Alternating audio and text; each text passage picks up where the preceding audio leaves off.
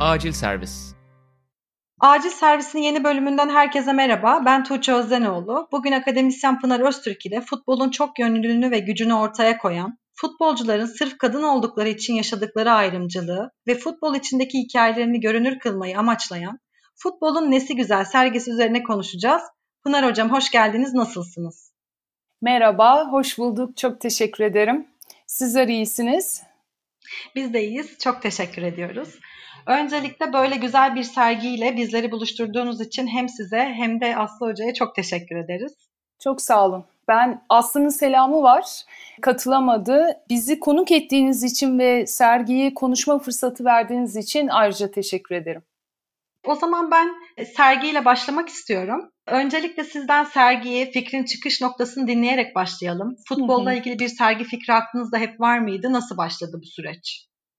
Şimdi sergimizin adı Futbolun Nesi Güzel ve serginin odağında aslında benim geçen yıl yani pandemiden önce Almanya'ya giderek alan çalışması yürüttüğüm veriler var. Serginin odağında bu var fakat serginin de bir geçmişi var aslında. Çünkü sanatçı Aslı zaten hayatı plastik sanatlar üzerine kurulu sayısız kişisel sergileri olan biri. Benim doktora tezim kadın futbolu üzerine, akademik çalışmalarım toplumsal cinsiyet, spor ve futbol üzerine. İkimizin ortak noktası ise futbolun gündelik hayatımızda hem bir taraftar hem bir izleyici olarak da yer alması. Ve bizim aslıyla bu üçüncü projemiz. Cer Modern'e Ankaralı arkadaşlarımız bilirler. Cer Modern'deki çocuk kulübünün ilk kurucularıyız. Orada bir dönem faaliyetlerde bulunduk. Artı doktora tezimde yine kadın futbolcularla birlikte fotoraman gibi bir nitel veri toplama aracı geliştirdik. Yani hem Aslı'nın sanatçı kimliği benim akademisyen kimliğim, ikimizin ortak noktasının zaten futbol olması ve toplumsal cinsiyete, eşitliğe duyarlı insanlar olmamız bizi tekrar bir araya getirdi. Aslında bu bir sürecin sonucu. Ben Almanya'ya gitmeden önce de bu sergiyi sergi ve türevlerini aslında biz kurguluyorduk ve asıl amacımız da Almanya'da kadın futbolcuların, kadın antrenörlerin ya da ebeveynlerin katıldığı bir sergi organizasyonu yapabilmekti. Bunun için Humboldt, ben Humboldt Üniversitesi'nde bir dönem çalıştım. Girişimlerimiz oldu fakat pandemiyle bu sergiyi Ankara'ya taşıdık.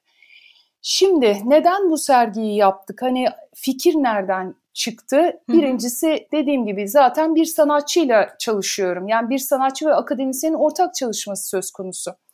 Kendi adıma konuşursam bir akademisyen zaten bir alan çalışması, ürettiği bir proje ya da bilimsel bir çalışmanın sonuçlarını makalelerle, kongrelerle, meslektaşlarıyla ve okurlarıyla zaten buluşturuyor. Bu işin akademi yönü. Fakat ben elde ettiğim verilerin ya da tartışılmasını istediğim noktaların toplumla buluşması, halkla buluşmasını çok önemseyen biriyim. Aktivist yönüm de var. O nedenle benim yazacağım, benim yaptığım analizlerin sonuçlarını sadece bir akademik makaleyle 3-5 meslektaşımın ya da öğrencimin okuması çok kıymetli ama yeterli değil. Bilimsel bilginin toplumla buluşması, bilimsel bilginin ya da bilimin toplumla buluşması çok kıymetli. Sanat da burada çok güçlü bir araç ve serginin arka planı da tam buraya oturuyor zaten. Peki bu noktada şeyi de merak ediyorum açıkçası. Sergi yanılmıyorsam 25 Mart'ta kapılarını açtı. Tabii hı hı. bu süreçte e, Covid'in çeşitli kapanmalar ve engeller nedeniyle bir süre ara verdi.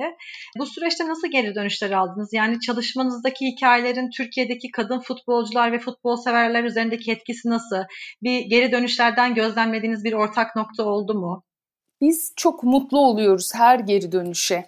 Açılışı çok küçük bir grupla yapmak zorunda kaldık. Bunu da tekrar e, burada zikretmenin faydası var. Göte Enstitüsü'nde sergimiz açık. Şimdi Göte Enstitüsü'nde serginin açık olmasının da hem kurumsal hem de bizler olarak sergi sahipleri olarak bireysel arka planları var. Yine Ankaralılar yine yani aslında Alman kültürle ilgilenenler bilir ki Göte Enstitüsü'nün özellikle benim öğrencilik yıllarımda o film izleyip orada farklı etkileşimlerde bulunduğumuz bir kişisel hikayesi var. Şimdi Göte Enstitüsü'nde olduğu için bizim sergimizden bağımsız olarak o kültür evine gelen öğrenciler, ziyaretçiler, çok farklı kanallardan insanlar bizim sergimizi ziyaret etme şansı buldu. Bu da farklı bakış açılarını getirdi. Yani sosyologlardan annesi babası Almanya'ya göç eden ve sonra Türkiye'ye geri dönen bugünün yetişkinleri de bizlere geri döndü. Herkes kendinden bir parça bulduğunu söyledi. Futbolcu olsun ya da olmasın. Yine bir ziyaretçi defteri var orada enstitünün. Ben futbolu sevmem, futboldan anlamam ama bu sergiyi gezdiğimde kadın futbolcuların dertlerini anlar konumuna geldim. Teşekkür ederim diye bize not yazan ziyaretçilerimiz var. Bir de şu çok kıymetli oldu. Sosyal bilimlerle sanatın birleşip bu bildiğimiz kadarıyla Türkiye'de çok belki bizim bilmediğimiz muhakkak vardır çok nadir bir ortaklık. Evet. Akademiyle sanatın ortaklaşması işte o bilimsel bilginin ya da tartışma platformlarının ya da ortaya çıkan ürünün farklı kişiler, farklı pozisyonlar, farklı bakış açılarıyla tartışılmasını olanak tanıyor. Bu da sosyal bilimcilerin aslında Aa böyle bir şey de yapabiliriz dedirttiğimiz bir noktaya geldik. Bunların hepsi zaten bizim birinci amacımızdı. Onun için çok keyifliyiz. Gerçekten çok yani bizler için de e, sporun içinde futbolcular gibi olmasak bile arka tarafında yer alıp ilgilenen kadınlar için de gerçekten çok motive ediciydi. Ben serginin ismini görüp sonra arka planını incelediğimde gerçekten gözlerim parladı. Aslında biraz Ankara'ya gelme nedenim oydu. Fakat Covid'in kısıtlamalarına denk geldiğim için ben sergiyi gezemedim. Şimdi amacım birkaç hafta içinde 25 Haziran gelmeden e, gelip ziyaret etmek istiyorum. Çünkü çok merak ediyorum. Çok seviniriz. Eşlik etmek isteriz salonda. Çok çok mutlu olurum. Bu arada 2019 yılında başladığınız galiba 10 aylık bir Berlin süreci var. Evet. Bu süreçte kadın futbolcuların hikayelerini dinlerken e, sizi en çok etkileyen hikaye hangisi oldu? Ya da hangi hikayeler? Şimdi ben daha önce Almanya'ya kongreler ve minik tatiller hatta kongrelerle birlikte tatile dönüşen gidişlerim dışında Almanya, Berlin'e uzun dönemli bilmeyen bir insanım. Dolayısıyla oradaki Türkiye'lilerin yaşamlarını da bilmeyen biriydim. Hı hı. Önce bunu anladıktan sonra futbolu ve kadın olmayı ve o göçmen kökenliliği işin içerisine, merkezine koyup onların deneyimlerini dinlediğimde tabii ki birbirinden çok farklı hikayeler var.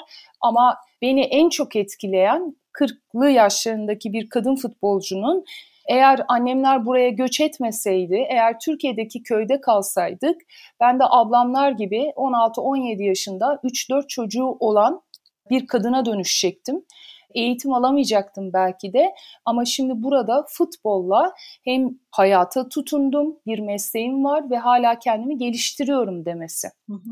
Şimdi aslında bu deneyim belki Brezilya'da da var, Türkiye'de de var, Amerika'da da var. Futbolun zaten kadınlar için gücünün anlamı da burada devreye giriyor. Evet. Peki genç kızların futbola katılım oranları hakkında Almanya'da neler gözlemlediniz? Türkiye'ye oranla baktığınızda nasıl görünüyor orada süreç? Şimdi Almanya erkek futbolu da, kadın futbolu da geleneksel sistemini kurmuş ve bu sistem üzerinden gençleri, çocukları yetiştiren bir fabrikaya dönüşmüş durumda. Yani Almanya'nın erkek futbolu da çok iyidir, kadın futbolu da çok iyi. Şimdi oradaki bizden, Türkiye'den en büyük farkı kız ya da oğlan çocuğu futbol oynamak istediğinde kendi yerel bölgesinde bir kulübe erişebiliyor.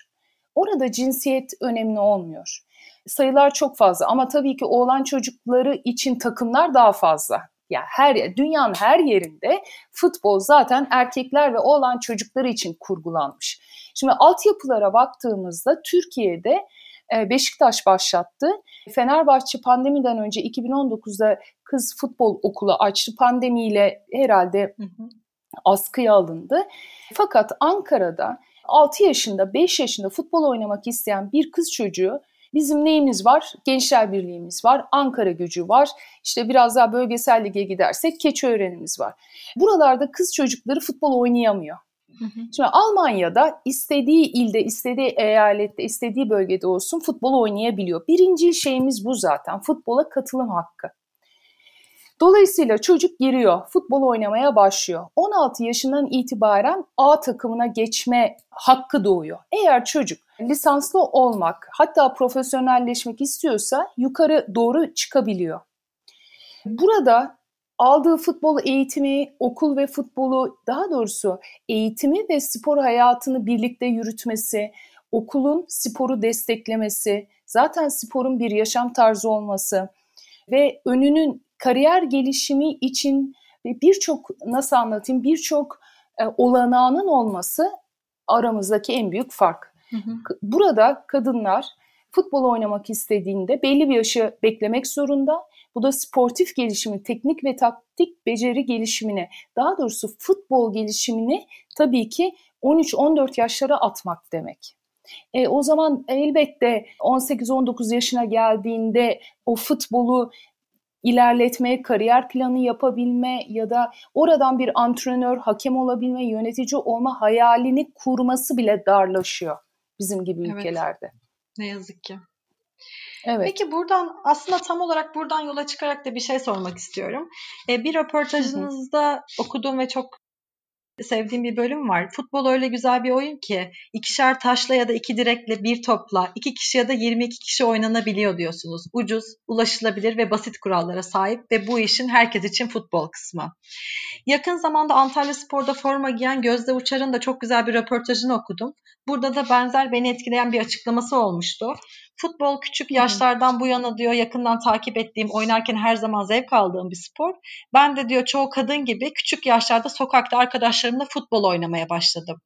Bu noktada sizin de bahsettiğiniz gibi herkes için futboldan yarışmacı futbola bir dönüşüm süreci oluyor. Çocukluğumuzda biz kız oğlan fark etmeksizin sokakta hep birlikte en basit imkanlarla bile futbol oynuyorken kız çocuklarının tutkusu olan futbol bir yerden sonra devam edemediği bir yere geliyor Türkiye'de. Yani ben kendimden de örnek vereyim. Çok seviyordum çocukken futbol oynamayı. Hani muhakkak teneffüs aralarında erkek arkadaşlarımın arasına hemen şey yapıp kesinlikle bir futbol oynayarak geçiriyordum o teneffüslerimi. Fakat tabii ki de hiçbir zaman benimle birlikte bunu seven arkadaşlarımın da hiçbirimizin kariyer planı olamadı maalesef. Bu noktada Türkiye'de toplumun aile etkisini veya eğitim imkanlarının nasıl bir etki sağladığını düşünüyorsunuz? İmkanlar nasıl geliştirilmeli? Şimdi hani Türkiye'deki aile etkisi ve imkanlar aslında Türkiye'de kadının konumu. Hı hı.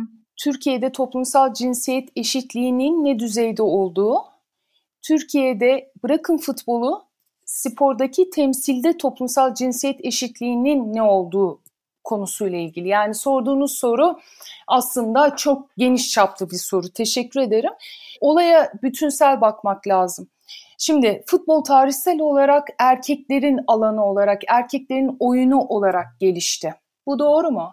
1950'lerle birlikte endüstriyel futbol, liglerin kurulması, profesyonelleşme ile birlikte de para akışının orada farklı yönlere kaymasıyla birlikte ve şunu da unutmayalım bunu her yerde söylüyor ve yazıyorum.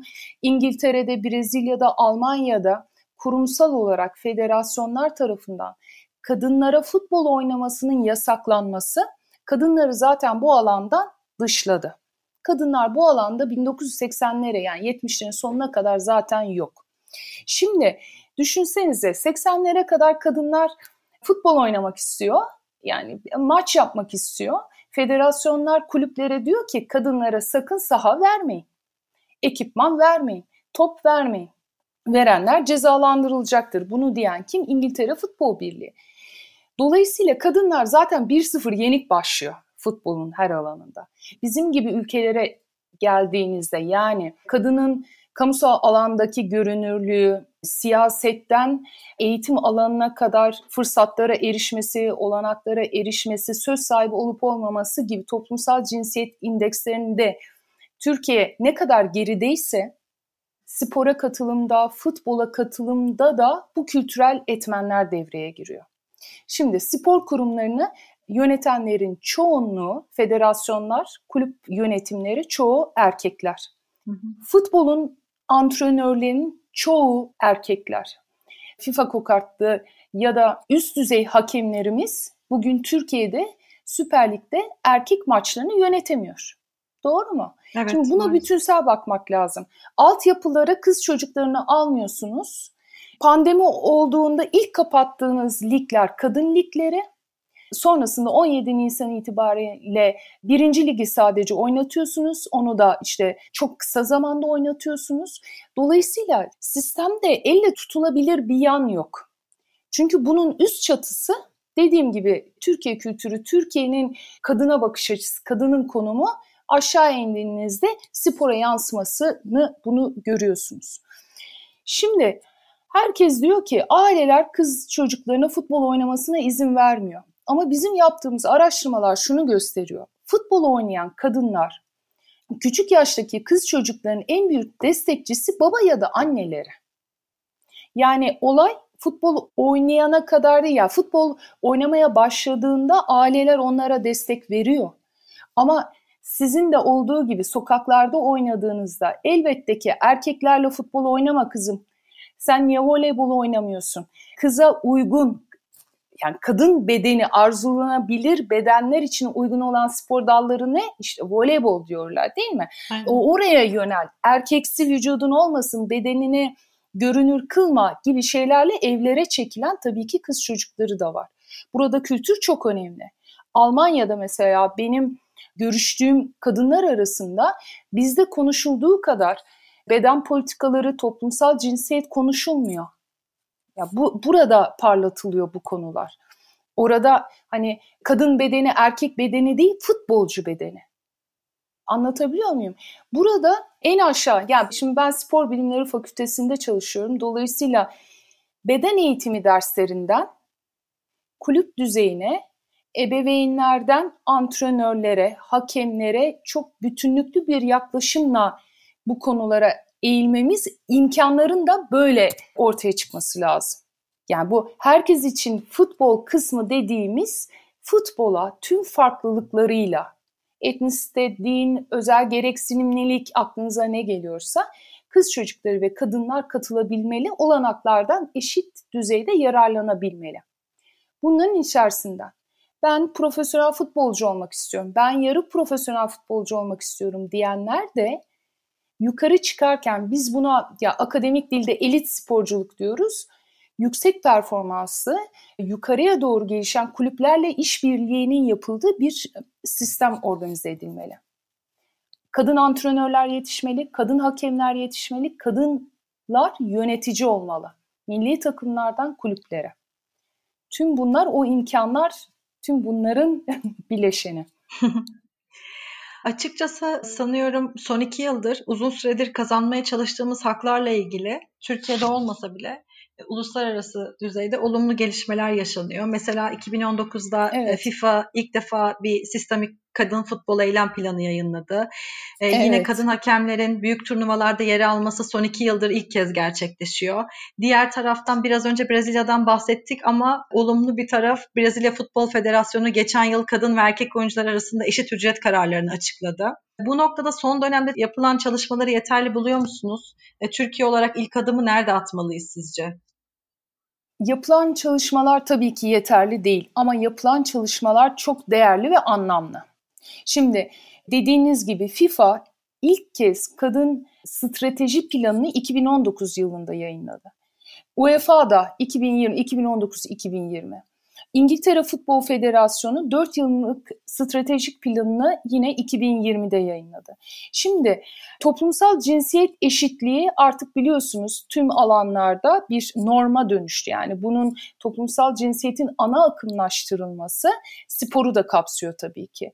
Ben bu gelişmeleri FIFA, UEFA, İngiltere Futbol Birliği yani resmen günah çıkartma gibi görüyorum. Yani daha önce hiçbir hani doğru adım atmayıp ya primlerde yüzde seksene yüzde yirmi aslında evet. ikisinin de adı Dünya Kupası iken birisi işte erkeklerin yüzde yirmisini alırken olanaklardan yararlanmazken yine Amerika Birleşik Devletleri kadın futbol takımının eşit işe eşit ücret mücadelesini de galiba artık Türkiye'de biliyor. Orada istifaya götüren bir süreç yaşandı. Amerika Birleşik Devletleri Futbol Federasyonu Başkanı istifa etmek zorunda kaldı cinsiyetçi tutumlarından kaynaklı.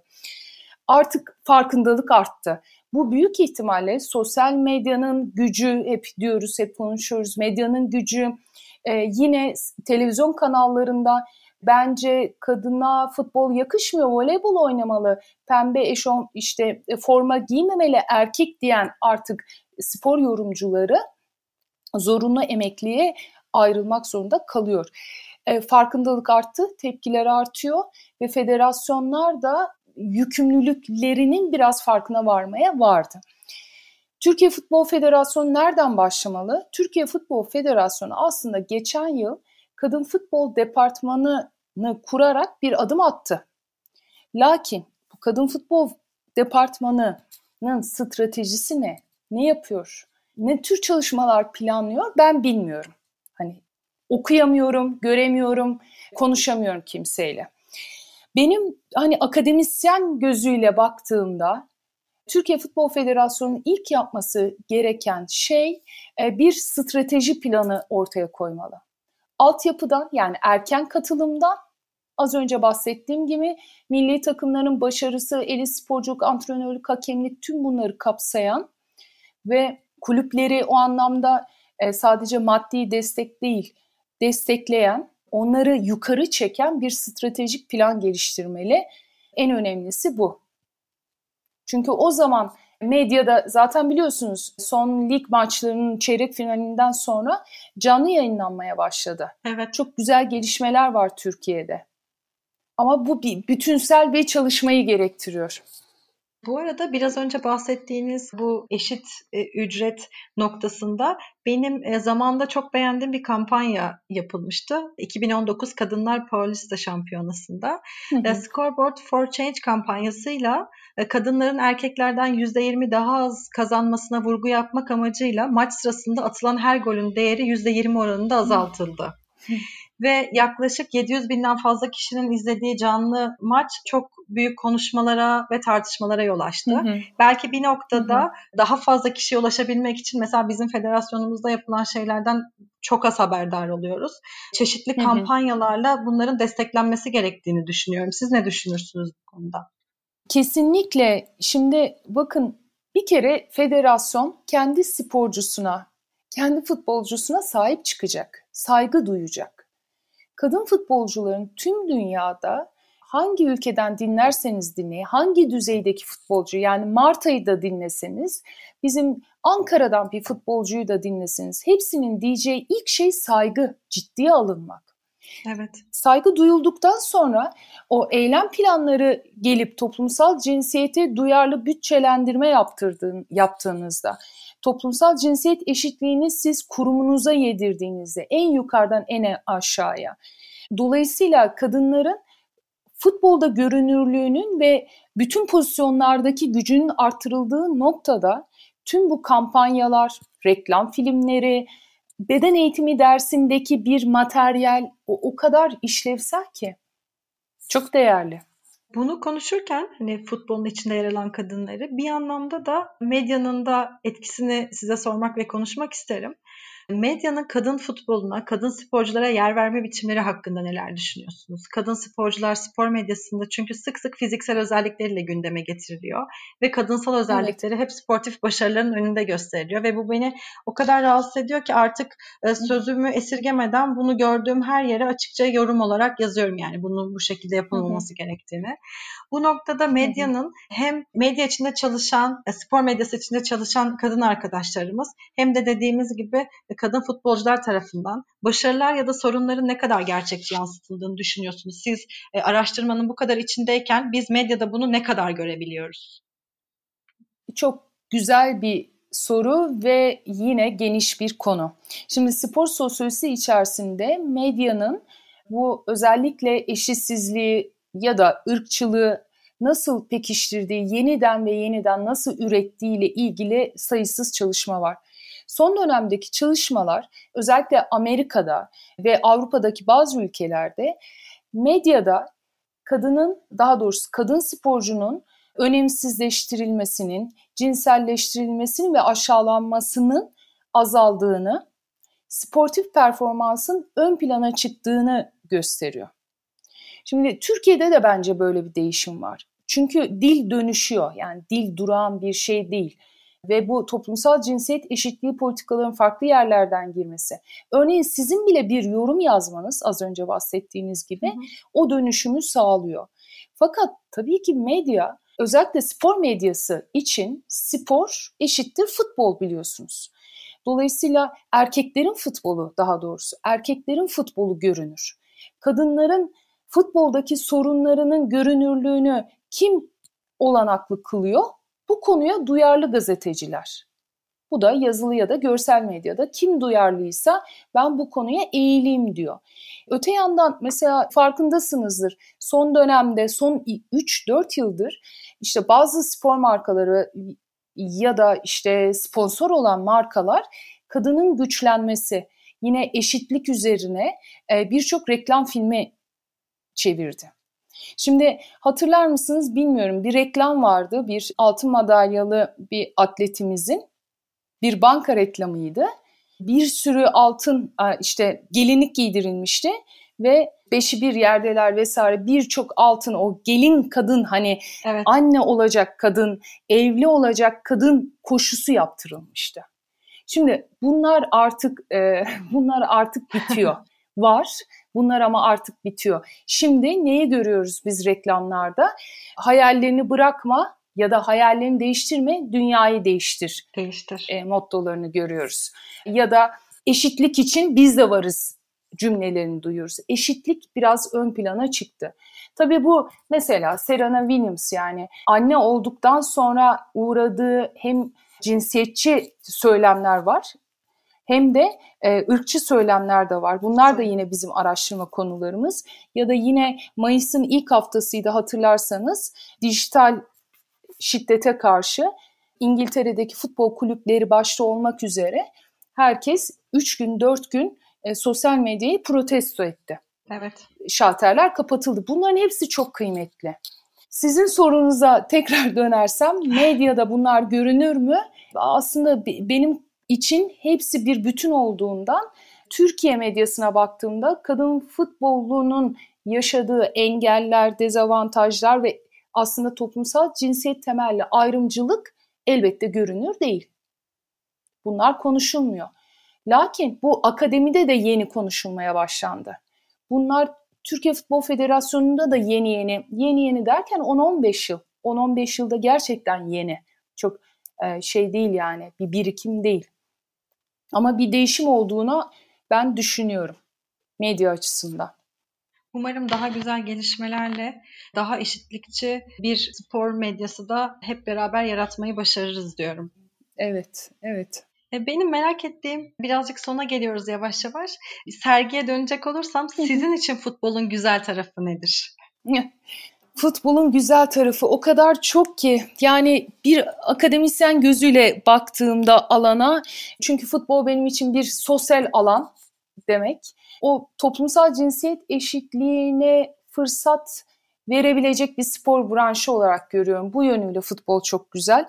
Bir taraftar izleyici olarak baktığımda ise tabii ki golü çok güzel. Eğer gol varsa o maçta. Trajedisini bile seviyorum. Yarattığı o heyecanı seviyorum. Hani futbol aslında yani futbol düşünürken aslında ne düşünürüz diye bir kitap vardır. Futbol sosyal bilimciler için gerçekten çoklu anlamları var ama taraftar olarak golü akademisyen olarak da eşitliğe yol açabilecek bir araç olması diye özetleyebilirim. Ben de serginin ismini gördükten sonra kendim düşündüm bunu. Benim için futbolun güzel tarafı ne diye. Ne yanıt verdiniz? Sanıyorum benim için de tüm duygularımı en rahat haliyle yaşayabildiğim tek yer gibi hissediyorum. Yani hem kızgınlığım, mutluluğum, üzüntüm, heyecanım futbolda bütünleşiyor. O yüzden Çok o doğru. duygularımı özgürce yaşayabilmek beni futbolun herhalde en güzel tarafına çekiyor diyebilirim. Çok doğru. Pınar Hocam çok teşekkür ediyorum. Çok keyifli ve güzel bir sohbet oldu bizim için. Fakat ben bitirmeden önce sergiyle ilgili bir çağrı yapmak isterseniz ne zamana kadar, nerede görülebiliyor sizden onu da duymak isteriz. Ziyaret etmek isteyenler nasıl gelebilirler? Çok teşekkür ederim. Sergimiz eğer Göte Enstitüsü farklı bir karar vermezse uzatma ihtimalimiz de var çünkü bu pandemi koşullarında. 25 Haziran'a kadar Ankara Göte Enstitüsü'nde sabah 10, akşam 5 arasında ziyarete açık. Hafta sonları kapalı. Şunu çok rahatlıkla söyleyebilirim. Göte Enstitüsü bütün hijyen kurallarına dikkat eden o işte maske, mesafe kurallarına dikkat eden bir ziyaretçi alımı yapıyor. Onun için Ankara'da olanları, Ankara'ya yolu düşenlere, futbolu sevenleri ya da sevmeyenleri çünkü bu bir nihayetinde sergi, resim sergisi, heykeller var, seramikler var. Onun için herkese bekleriz. Biz şunu çok seviyoruz. Bize hiç tanımadığımız kişiler Instagram'da sorular yöneltiyor. Bir tartışma yaşıyoruz ve bu hem bizi ilerletiyor hem de o serginin gerçek amacına varıyoruz. Şunu da söylemek isterim. Sergide resimler kadınların alıntılarıyla birlikte sunuldu. Bu çok kıymetli. Dolayısıyla bir resme bakarken yanında Almanya'da futbol oynayan ne bileyim Hamburg'da ya da e, Wolfsburg'daki bir kulüpte futbol oynayan bir kadının cümlesini okuduğunuzda ziyaretçilerin söyleminden bahsediyorum. Farklı duygular yaratıyor. Onun için bu duyguya, bu heyecana bizimle ortak olmaları için herkesi sergiye bekleriz. Ben hem bu değerli sohbet için hem de böylesine güzel bir sergiyi Türkiye'de bizlerle buluşturduğunuz için hem size hem de sevgili Aslı Tanrıkulu'ya çok teşekkür ediyorum. Sayenizde bizler de futbolu sevmeye, izlemeye, oynamaya devam edeceğiz. Umarım yeşil sahalardan, tribünlerden sesimizin daha çok yankılanmasını diliyorum. Umarım, umarım. Ben de ve Aslı adına çok teşekkür ederim. Çünkü futbol üzerine konuşmak bile güzel, futbol üzerine sohbet etmek bile güzel. Bu fırsat için teşekkür ediyorum bütün ekibe. Görüşmek üzere, kendinize iyi bakın. Hoşçakalın.